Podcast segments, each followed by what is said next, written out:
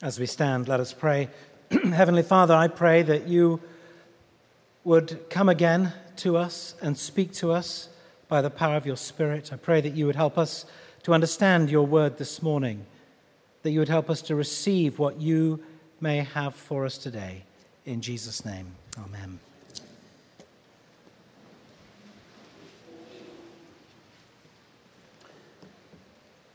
I have a very interesting book on my bookshelf that I wanted to show you uh, this morning. It's, um, it's called All That Men Know About Women. It's not a long book, it's, um, it's a couple of hundred pages. It's actually volume one in the Encyclopedia of Esoteric Knowledge. And on the front of it, it says this This classic and comprehensive work, at last available in paperback, unabridged and unexpurgated. And when you open it up, you discover that all the pages are absolutely blank. Some of you, I know, keep a prayer journal, a, a, book where you write down prayers or reflections about God. But imagine this morning, for a minute, if we could somehow magically produce a journal for everyone here today. What would it look like if we opened it up? Hopefully, it would not be completely blank. But what might we find? Uh, the Lord's Prayer, uh, a few times perhaps, a list of requests that might look something rather like a shopping list. Or perhaps the pages would be blotchy and curled from tears. Maybe there would be words of anger or despair or grief, or perhaps the name of a loved one written again and again on the pages of your book. There's something very private about a journal. It can be a place where we may disclose our deepest thoughts, fears, concerns, longings, frustrations. I, I have a little journal. I'm not much of a writer, as you can see by how small this book is, and I, I wish I wrote more. But as I look back in this book, and this is my handwriting, over the last six years, it's amazing to read what's in here, for me to see what God has done with me and for me and despite me over that time. To the best of my knowledge, uh, no one has seen inside these covers except God and me, and I want it to remain that way. Our reading from Ephesians this morning feels just a little bit like peering into the private pages of the Apostle Paul's prayer journal. Now, I know it's, it's not actually that. Uh, Paul wrote these words in a letter, and he intended and expected that letter to be read. And yet, in these few verses, we learn something about the Apostle Paul's deepest longings and concerns as he pours out his soul to God. And as we take a look at Paul's prayer in Ephesians chapter 3 this morning, I want to look at four questions. Why does Paul pray? How does Paul pray? To whom does he pray? And finally, what does he pray? So, first then, why does Paul pray? Verse 14 begins, For this reason, which of course begs the question, what reason? Now, to answer that, we'd actually have to read everything that's gone before in this letter, which we don't have time for this morning. But the one minute summary is that in those preceding verses and chapters, Paul has been explaining how God, in his grace, has given him a ministry to reach out to the Gentiles. That is, to reach out to all the people who are not Jewish. And that God's love and invitation to be a part of his kingdom extends to all people because of what Jesus has done on the cross. Indeed, that message of God's radical grace and love to all had got Paul into deep trouble, so much so that he'd been arrested and was writing this letter from his prison cell. The central uh, message of this letter can perhaps be summed up from chapter 2 and verses 13 and 14, where he says this In Christ Jesus, you who once were far off have been brought near by the blood of Christ. For he is our peace. In his flesh, he has made both groups, that is, the Jews and the Gentiles, the Jews and the non Jews, into one and has broken down the dividing wall that is the hostility between us. And so at this point in the letter where we join it, we encounter Paul praying for these Christians in Ephesus to grow in their spiritual maturity, to be a dwelling place fit for God. No longer is God confined to the temple, not that he ever was, but now in a new way, God makes his home in us through the Holy Spirit. So, the basis of Paul's prayer is the knowledge that he has of God's purposes. And therein lies the first lesson for us this morning. The reason that you and I should pray above all others is for the furthering of God's kingdom and his purposes. Now, that may sound a bit obscure, and I suspect that often that's not, in fact, why we pray. More likely, we pray to God about what we want rather than what He wants. But the purpose of prayer is not to bring God around to our way of thinking, but rather to enter into God's will, which He has already revealed to us in the Scriptures. Which, as, as John Stott said, is why Bible reading and prayer should always go together. For it is in Scripture that God has disclosed His will, and it is in prayer that we ask Him to do it. So that's why Paul prays. Secondly, how does he pray? Well, verse 14 again I bow my knees. Kneeling, while the norm for many of us in our Anglican tradition, was not the norm for the first century Jew. Standing was the typical posture to pray. Kneeling was unusual. It, it was a mark of great earnestness, it was a mark of great seriousness. And this is how Paul is praying as he prays for the Ephesians. You may recall we encountered Jesus kneeling in the Garden of Gethsemane. We encounter Stephen, the, uh, the first martyr, kneeling as he's stoned to death. But there's no uh, rule about what posture you should adopt to pray. You can pray standing, sitting, kneeling, walking, lying down, with your hands raised or not. But I think it is right that we not be so casual or sloppy that we fail to take seriously just who it is that we are talking to when we pray. Which brings us to the third question, still in verse 14. To whom did Paul pray? And we see it is to God the Father. For this reason, I bow my knees before the Father.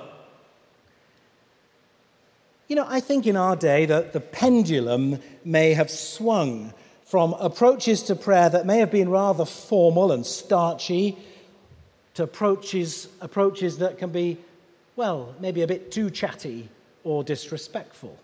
Yeah, I remember as a young lad, my uh, grandpa um, talking to me about what it was appropriate to wear in church. And, and Grandpa was quite clear about what you should wear, and it was your Sunday best. And I had a rather different view. And Grandpa said, Well, you wouldn't go to see the Queen dressed in jeans, would you, Jonathan? Uh, by the way, if you watched the Olympic uh, ceremony on Friday, you will have seen that James Bond wore his finest suit when he went to the palace to escort the, Her Majesty to the stadium. Anyway, back to my grandpa. I said, um, No, grandpa, I replied. I wouldn't wear my jeans, but I don't know the Queen. Surely it's different when coming to meet with our Heavenly Father. Little smug halo on above my head. And I wonder why my kids always seem to have a reply to anything I suggest. I think we both had a point, my grandpa and me. But now I'm a dad, I can tell you that there are some ways that my kids approach me that really wind me up. Sure, they don't need to wear their best clothes, but when one of my three decides they would like to have a chat while simultaneously texting, instant messaging, and watching TV, I tend to feel that the conversation with me is perhaps not their first priority. I wonder, how does God feel when you talk to Him? Of course, you can pray to God anytime, anywhere, anyhow, and that's terrific. But let us not only talk to Him in distracted half sentences, or when we're panicked about something and want His help, or when we're rushing out the door. For when we pray, we are talking with our Heavenly Father. But I want you to notice something else in what follows in verse 14. Paul writes, I bow my knees before the Father, from whom every family in heaven and earth takes its name. And that phrase, it's a bit odd, but it could also be translated, from whom all fatherhood in heaven and earth derives its name. Paul is telling us that for all those who are in the family of God, God is the ultimate good father. Indeed, the very notion of fatherhood is derived from the fatherhood of God. And that's a truly wonderful thing. And yet, I recognize that the idea of praying to God as our Father can be very difficult for some people. Not everyone here has had the best experience of an earthly father. There are folks here this morning, I know, who have either not known their earthly fathers at all or who have been treated very badly by their fathers. And that is a very sad thing, and it can be a very difficult thing, not least in how such a person relates to God. But our God is the definition of, a, of perfect fatherhood. He is the original father, a father who is loving, kind, merciful, faithful, strong, and who always, always has your best interests very close to his heart. So, when you pray, take some time to sit and be without distractions. You know, elsewhere in the scriptures, Jesus talks about going into your room and, and praying, closing the door. Today, I suspect he'd tell us to turn off our cell phones and close our laptops. But take some time to read his word, to see what he has to say, and then sit or kneel or stand and come before your Father in heaven, honoring him, worshiping him, and speak to him as Jesus taught us to, saying, Our Father. You know, I try and spend time each morning with God. And, and I usually go to our basement room and I shut the door. But before I come to praying, I, I read from God's Word. And then I take out the, the prayer requests that many of you submit each week, and I use that. And, and then I've got my own kind of daily prayer guide, and it's got some things that are personal to me and my family, and then it's got, I've got a list of all of your names. Now, I don't want to mislead you. I don't want you to think that I'm the perfect, powerful prayer warrior. I'm not. I have to tell you, I've actually been very challenged this week preparing this sermon. You see, I haven't been praying for you as often as I should, or in the way that I should. Some days, I haven't prayed for you at all. Other days, I've just read a list of names. But that's not what we see the Apostle Paul doing in his prayer journal as he prays for the church at Ephesus. He's not just mentioning people on a list in some church somewhere. His prayer has real substance. Which brings me to the final question this morning What does Paul pray? Well, he prays for four things. Just when you thought you were getting away with only four points, he prays for four things. He prays that the church would be strengthened with power, that Christ would dwell in their hearts, that they would understand the love of Christ, and that they would be filled with the fullness of God. Let's take a closer look. The first thing Paul prays for the church at Ephesus is strength. Verse 16 I pray that you may be strengthened in your inner being with the power with power through his spirit how are you feeling this morning in your inner being? I suspect that between us, deep down, some will be feeling burdened or, or in despair. Others will feel full of joy and hope. Some of you may feel very secure and content being single or in your marriages, in your families, in your work. Others may feel decidedly shaky, weak, or vulnerable. But however we may feel, each and every one of us needs to be strengthened by God. And how does this strengthening come? How does it happen? It happens through the power of the Holy Spirit. Do you pray for God to strengthen you and your loved ones, or, or those in your home groups, or those here in church, for me, for Josh, for Anne, for the staff team? Do you pray that each one would be strengthened in their inner beings with power from the Holy Spirit? Please do. And that's how I want to pray for you also. The second prayer, verse 17, is that Christ may dwell in your hearts. And that word dwell means to take up residence, to make somewhere home. You know, when you move into a new house, it usually takes time for it to become a home. Maybe there's redecorating um, to be done, or there's some remodeling that's needed. Maybe there are gaping holes in the ceiling that need to be fixed. All sorts of things that need attention. Well, that's how it is when Christ comes to make a home in our hearts. And changing our hearts, our habits, our innermost selves takes time and requires great power. But this is not the power of self help, it's the power of the Holy Spirit at work in our lives. We need to pray for this, for ourselves and for one another. Let us pray that we will not stifle what the Holy Spirit wants to do, that we will not get in his way. This power to change and transform our hearts comes from God, and he works in us according to the riches of his glory. And yet, so often, we put up huge barricades. We need to pray for one another that we will trust God to do in us and with us what he needs to do.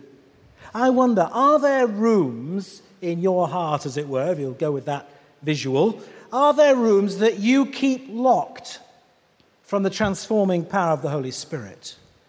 Rooms in your heart that you're not willing to have remodeled, thank you very much. Maybe the computer room is off limits to God. Or maybe it's the kitchen, or the bedroom, or the living room. Paul is praying that the Christians at Ephesus would have every area of their lives indwelt by Christ. No no go areas.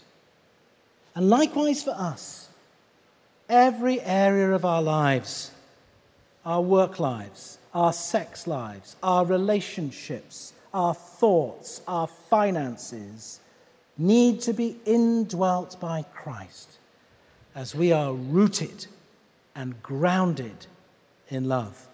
No wonder Paul uses the word power three times in this short passage.